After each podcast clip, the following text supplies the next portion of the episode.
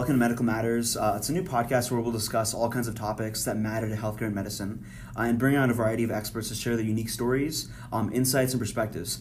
So, my name is Sunil. I'm Kendall. We're both first year medical students at the University of Nevada, Reno School of Medicine. And uh, today we are glad to introduce our first guest, Dr. Joe Grzymski. He's the director of Renown's Institute of Health Innovation, as well as their chief scientific officer. Um, he's also a distinguished researcher in the field of genetics and bioinformatics who pioneered the Healthy Nevada Project, which, as some of you may know, is the largest community sponsored population health program ever conducted in the entire world. Um, it gathered genetic information on tens of thousands of Nevadans uh, to better improve our understanding of genetic risk factors and their relation to various diseases. Um, so I feel like I'm only scratching the surface of what you've done. Um, but Dr. Grzymski, uh, I want to thank you for joining us with your busy schedule.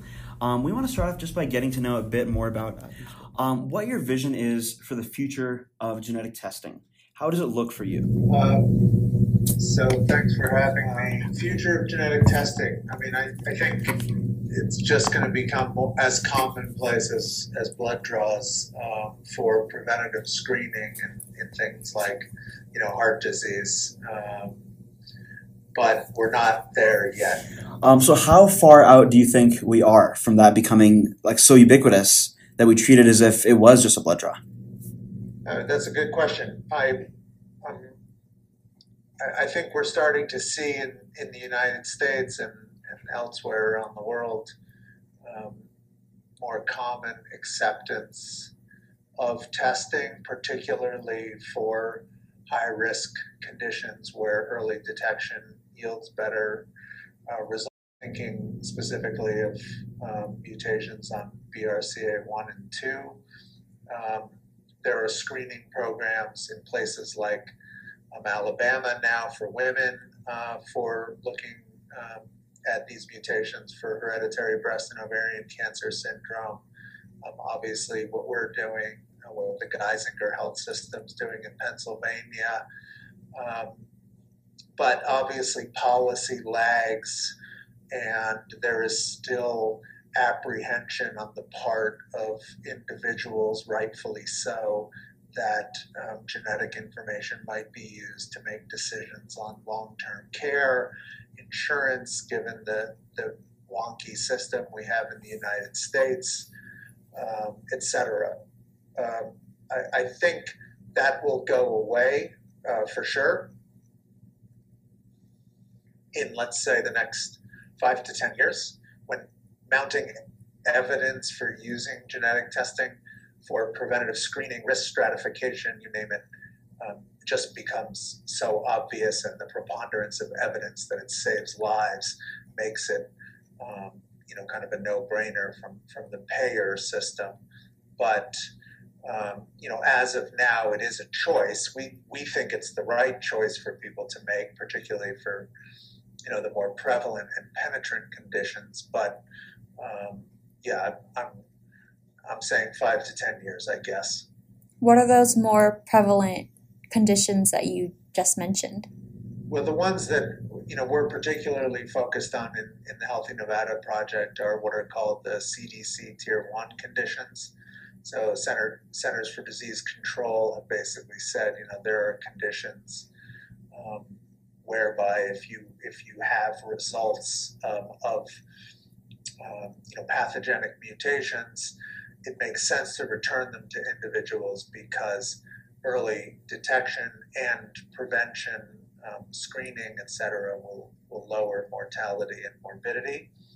Um, the, the three that we're focused on are hereditary breast and ovarian cancer syndrome, the one that probably you know, most people know about, Lynch syndrome, which is uh, risks for colorectal cancer and endometrial cancer in women, and familial hypercholesterolemia, which is this lipid disorder not related to diet and exercise. And all three of them, the evidence is really good that you want to detect those variants early, you want to take the appropriate action um, based on family history, based on you know the known penetrance of the specific variant, um, and in the case of FH, at the very least, you want to screen for LDL cholesterol levels, et cetera. And in fact, American Heart Association says families that have FH, they want to screen kids and start uh, prevention as early as age 10.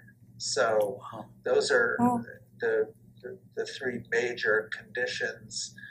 Um, and and their, their prevalence in the population is greater than 1%. So it's not, um, you know, these aren't trivial numbers. Um, they, they're, they are relatively significant. Absolutely. And if you're considering the genetic variants themselves that maybe aren't so penetrant, that could be a significantly higher percentage of the population that carries them.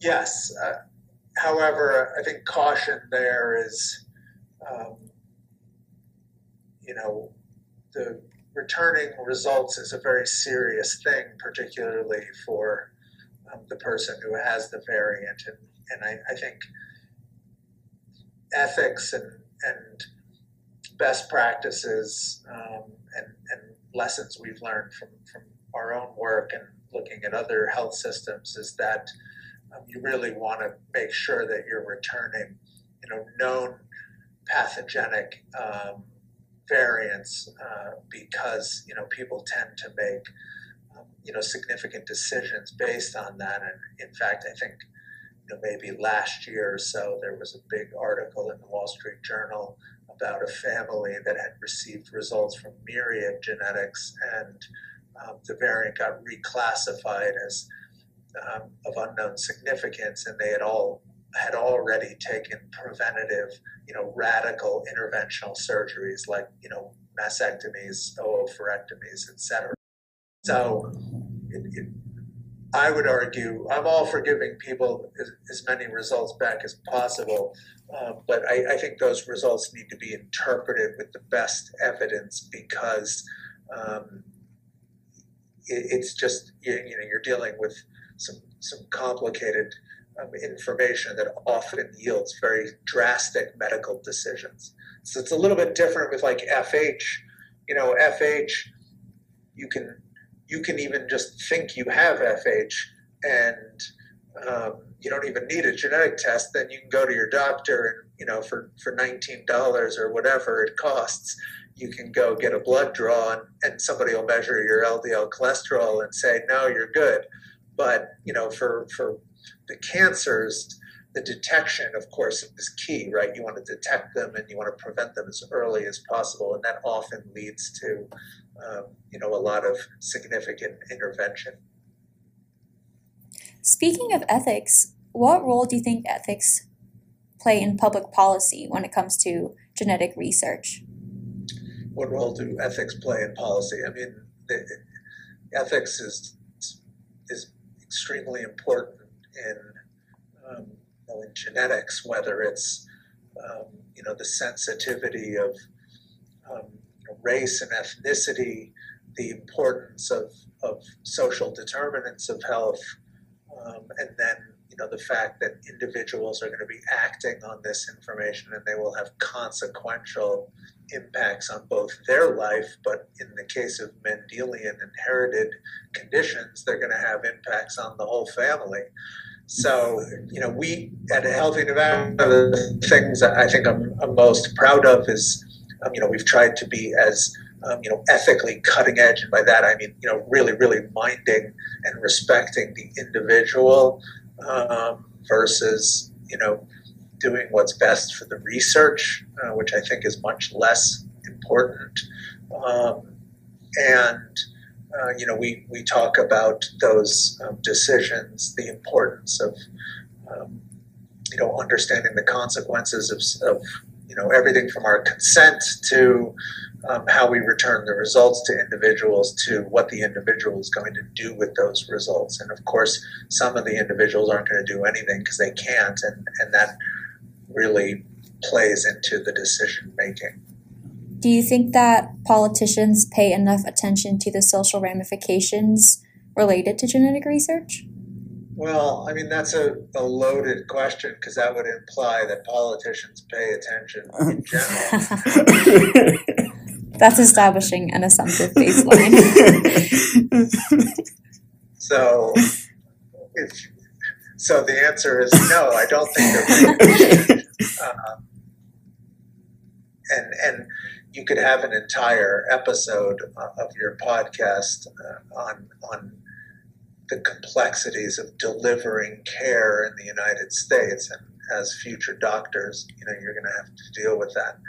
But no, everything from the role of genetic counselors to the importance of long term follow up, you know, all of that is, is really disregarded in a system which either doesn't cover everybody or you know follows you only as far as as you are with that provider based on your job right? And so there's no incentive to you know for a family with a family history of cancer let's say to have long-term genetic counseling. And so the the importance of genetic counseling is, is kind of minimized.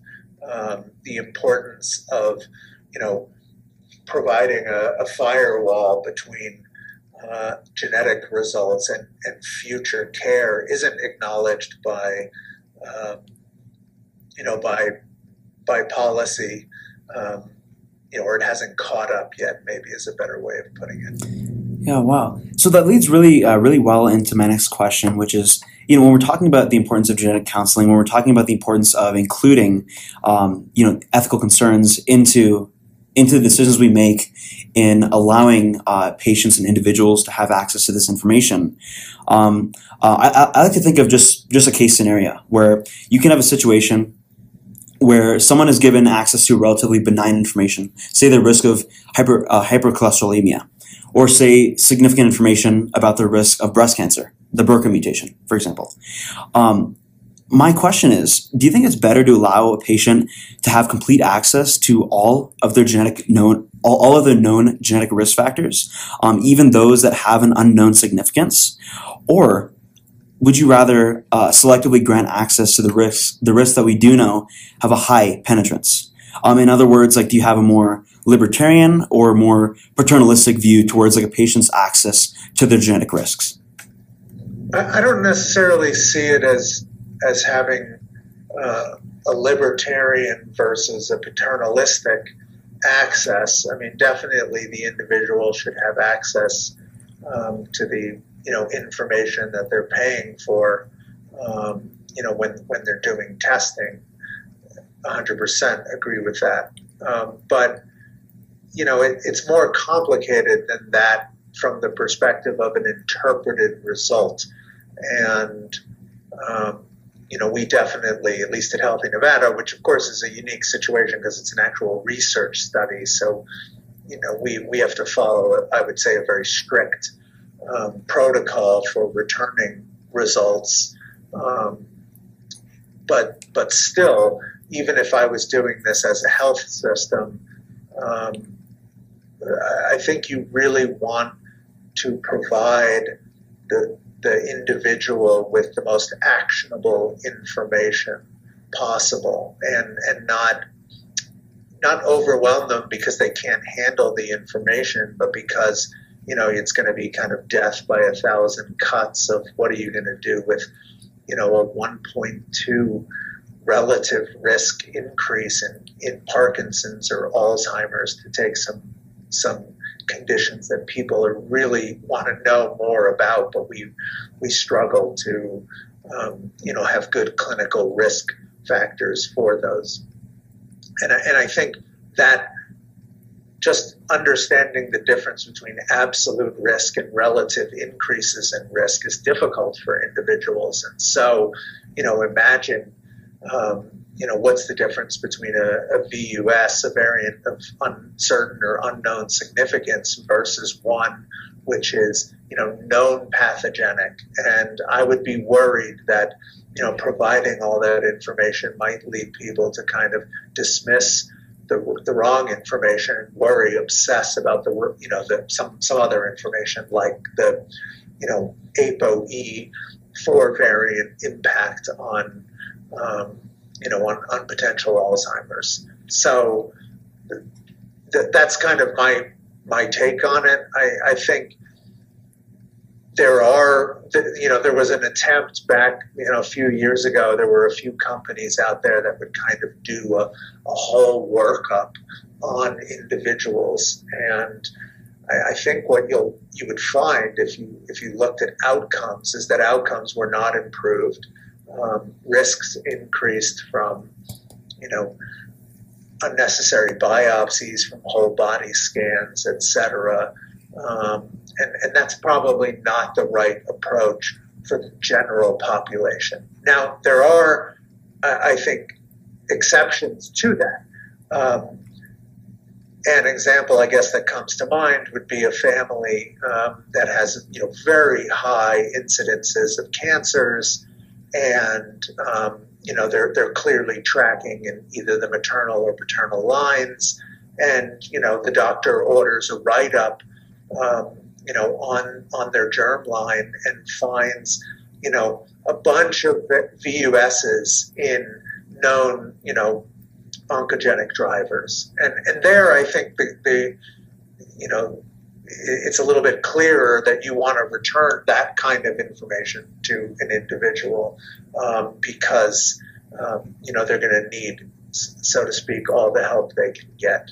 Um, but I, I think it's it's certainly a very complicated question of how much information do you return, and and then of course, in in the case of of the health system, how do you pay for it, right? Because all those interpretations, um, you know, have computation and um, you know interpretation, medical genetic interpretation behind it, and it's it's probably you know cost prohibitive. Whereas screening for the CDC tier one conditions, I think it's been shown um, in the U.S., but particularly in in in Europe, um, that it's very cost effective to screen for those conditions and return those results. So, in, in a sense, it's it's it's one of the answers that we might not always uh, prefer, but the answer that has the most significance, which is that it depends.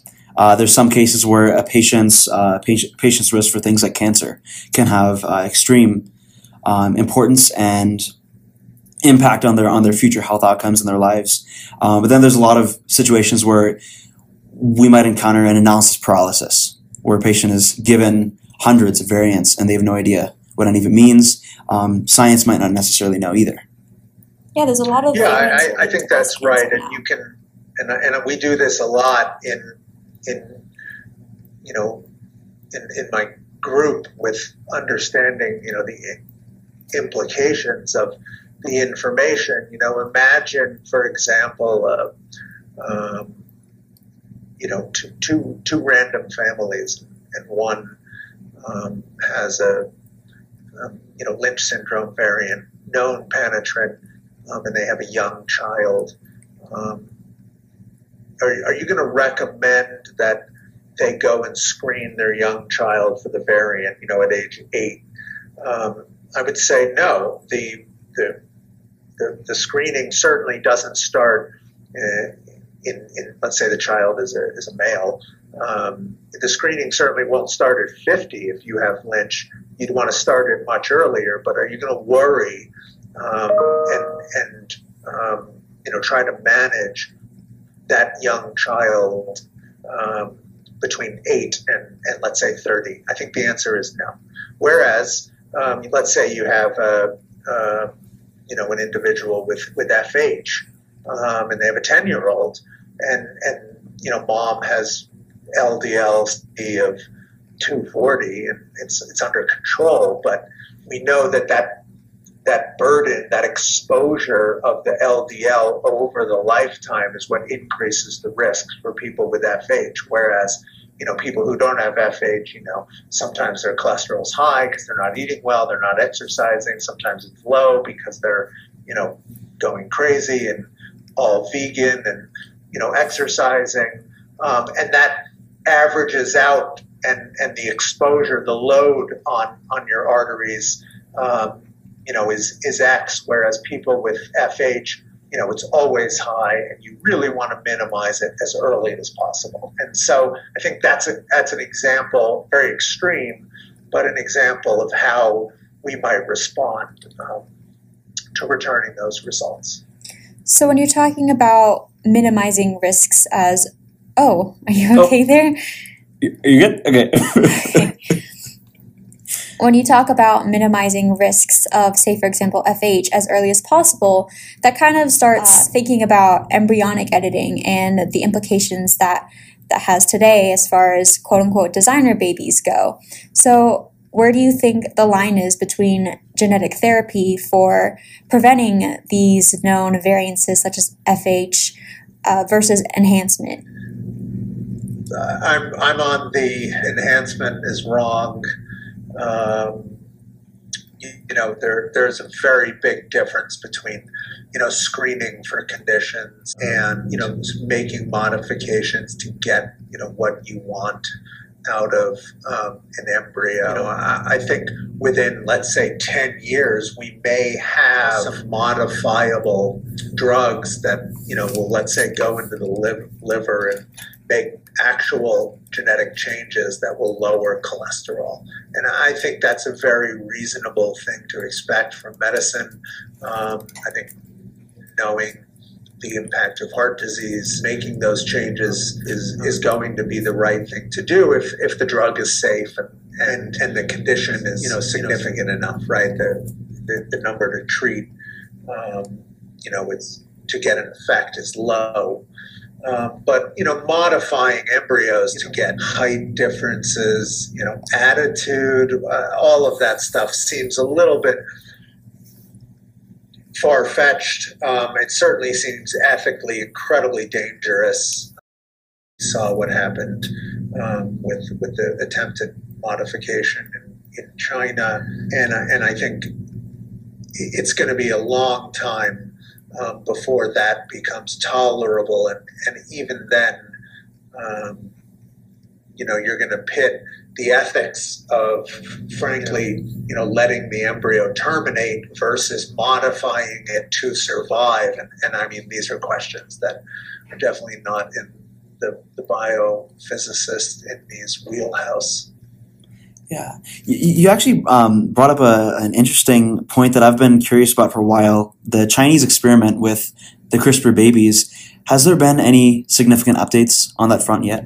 I haven't kept up with it, okay. um, so I, I can't um, speak intelligently to to the updates, except that it was you know roundly condemned by by the community, and um, you know I think the the potential for adverse consequences, particularly given CRISPR, is you know CRISPR is not a scalpel, right? There there are um, you know, potential, you know, transgenomic changes that can be made, um, you know, because of the lack of specificity in many cases. And so it's just that's the whole thing is wrong, and um, you know, we should worry about.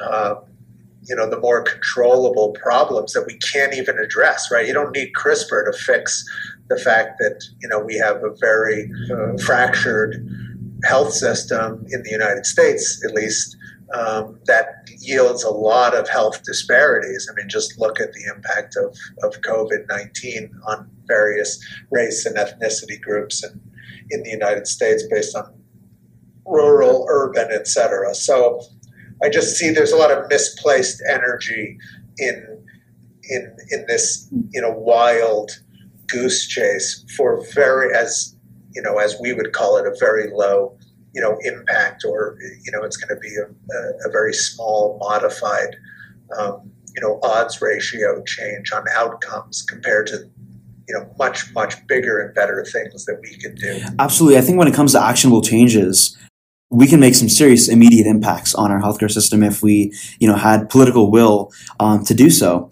Do you feel like the attention that is being put into you know this genetic modification, into CRISPR, into technologies um, that are uh, seeking to essentially bioengineer ourselves, do you feel that that will be fruitful, or do you feel like there's a lot of misplaced attention? No, I, I think it's good to, think and, and spend time on bioengineering because it has potentially other impacts. Let's let's say you know take something which is non-controversial, like if, if CRISPR could be used to improve the differentiation of cells for making better, um, you know, skin for burn victims, I don't think anybody would argue with it, right? If if if bioengineering, whether it's CRISPR or, or any other modifications, can be used to help massive backlog of people who need, you know, transplants of specific organs, I think that will be good.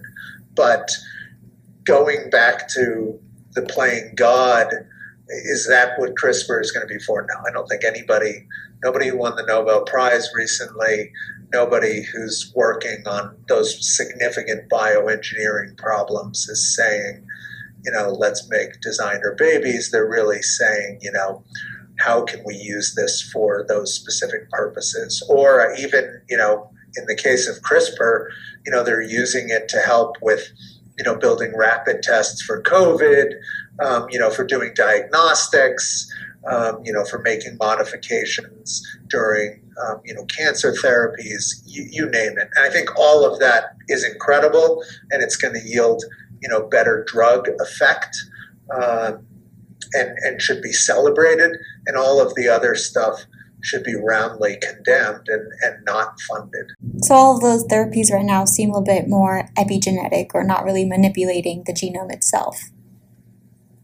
Yeah, I think there's few sites are set. I know that there's, um, I'm not an expert in this, so um, you'd have to look it up, but I think some genetic modifications that are approved for some eye conditions, which is a very isolated, you know, organ. Um, there's hopes that modifications can be made um, to some of the you know lipid regulating proteins in, in the liver. Again a targeted you know a, targeted therapy. Um, things like that I, I, think are going to be huge victories uh, for for those you know very specialized diseases or in the case of, of the liver um, something that impacts you know I don't know 40% of, of the population Absolutely. Um, Dr. Grzymski, I feel like uh, this conversation could extend uh, as far as far as we wanted it to. Uh, we know that we want to respect your time, so um, we just want to ask like pretty much one last question, which is, uh, you know, with your work in the Healthy Nevada Project, um, you know, you briefly mentioned that uh, you hope that one day, um, and you, you, kind of envision that one day it'll be as common as a blood test. Um, I just want to kind of get an overall view of what your vision would be, um, how you see this project potentially um, expanding uh, in terms of effects for the overall healthcare system as well as to America as a whole? Sure. So I, I think first, um, and we recently you know, published on this, um, you know, we found that the current guidelines in, in the U.S. healthcare system in general um, miss a lot of cases of, of CDC tier one conditions. Um, in our paper, we said that almost 90% of them were missed if you used the, the classic clinical screening guidelines, family history, risk factors, etc. Genetics doesn't really miss those things, right? It's a very accurate test. So before we get wild and, and try to solve all problems, you know, one of our goals is just to make sure that um, for everybody who wants a test um, and everybody who gets a test that we can identify those conditions and make sure that they receive the appropriate preventative um, you know treatments and, and, screenings because doing that will lower uh, mortality and morbidity at least for those three conditions. That's like a very low bar.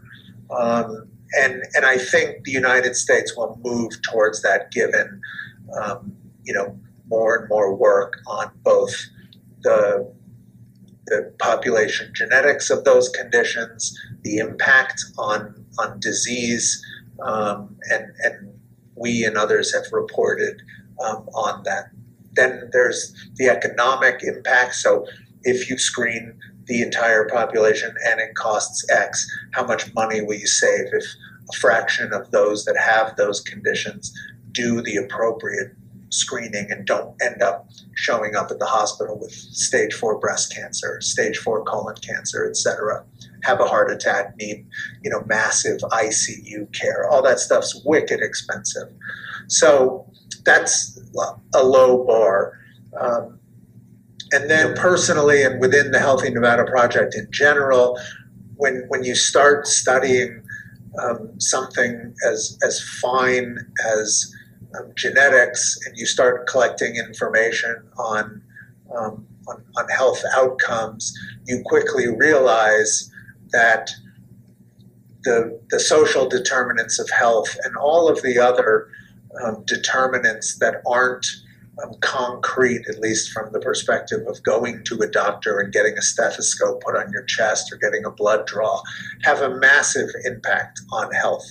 And, and so, how you integrate those um, you know, decisions, um, decision support, um, how you communicate that to, um, in our case, you know, the health system in general, I, I think is is going to be um, something that we're going to have to spend more and more time on, and that's that's hard um, to do, of course, because, for example, you know, pharmaceutical companies in general prefer to to spend their, their research dollars on um, you know building therapies for actual treatable conditions. Um, and these are much more societal problems but we have a very big window into them in nevada and I suspect others will that do these types of studies. And so it's, it's almost incumbent upon us to try to address them. And so we, we are spending more time on that. And I would hope part of my legacy will be on, on how we built the Healthy Nevada Project around all of the health determinants, not just um, you know the rel- relatively easy, at least to quantify um, determinants like those that are embedded in your your germ line. Absolutely, I hope to see that one day. That's it, it's fascinating that you said that. And one thing you mentioned specifically about uh, the pharmaceutical industry, you talked about how uh, they tend to treat uh, chronic conditions that we know and that we understand. Is there a way that we can gear that research, that innovation, away from from the known chronic conditions towards the other ones, towards the the more rare, towards the more uh, unknown? A lot of this is an economics argument, and definitely, uh, I am not a policy person. Um, I, I think there there are some inherent disadvantages in you know a system that rewards basically treatment, right? That that's what a drug is, right? It's it, it may not treat it well, but when you go to the doctor and the doctor says take this because you have high cholesterol, you are being treated. Um, whereas if they just tell you, um, you know, go fix your diet and do some more exercise, um, that may be a, treatment. I think it's a treatment, but you actually have to do it yourself. And the there, there's no lever that can be pulled from the perspective of, of a pharma company, for example, to, to, to put their weight behind that type of decision. And so I think we're, we're always tilted towards treatment, or some people call it sick care. And, and we do minimize prevention. Um, you know, we, we minimize it for, for sure. I mean, we can't even wear a mask. Um, so, so how how are we going to expect people to to radically alter behavior, and how are we going to expect to maybe remodel the the payor model so that pharma still gets revenue to invest in r&d for much needed treatments of both common and rare diseases but also acknowledges um, you know the, the potential financial gain of the system itself if you modify your behavior rather than go and, and you know I'm constantly given a pill or or um, you know a, a, prophylactic treatment or whatever. And, I, and it's a massively complicated problem um, that I'm I'm happy to to come back and, and talk about it another time. But it to me, it just goes back to you know who's paying the bills and what's the incentive, and the incentive is to treat rather than to prevent. And I think we just need to change that. And it's much harder to do than it is for for you know a researcher to say. Absolutely, and I feel like we barely scratched the surface when it came to your other the other aspect of your life, which is working with Renown, working with uh, uh, you know their their their financial system, their um, I mean their their overall system that that deals with um, the issues of the healthcare system at the forefront.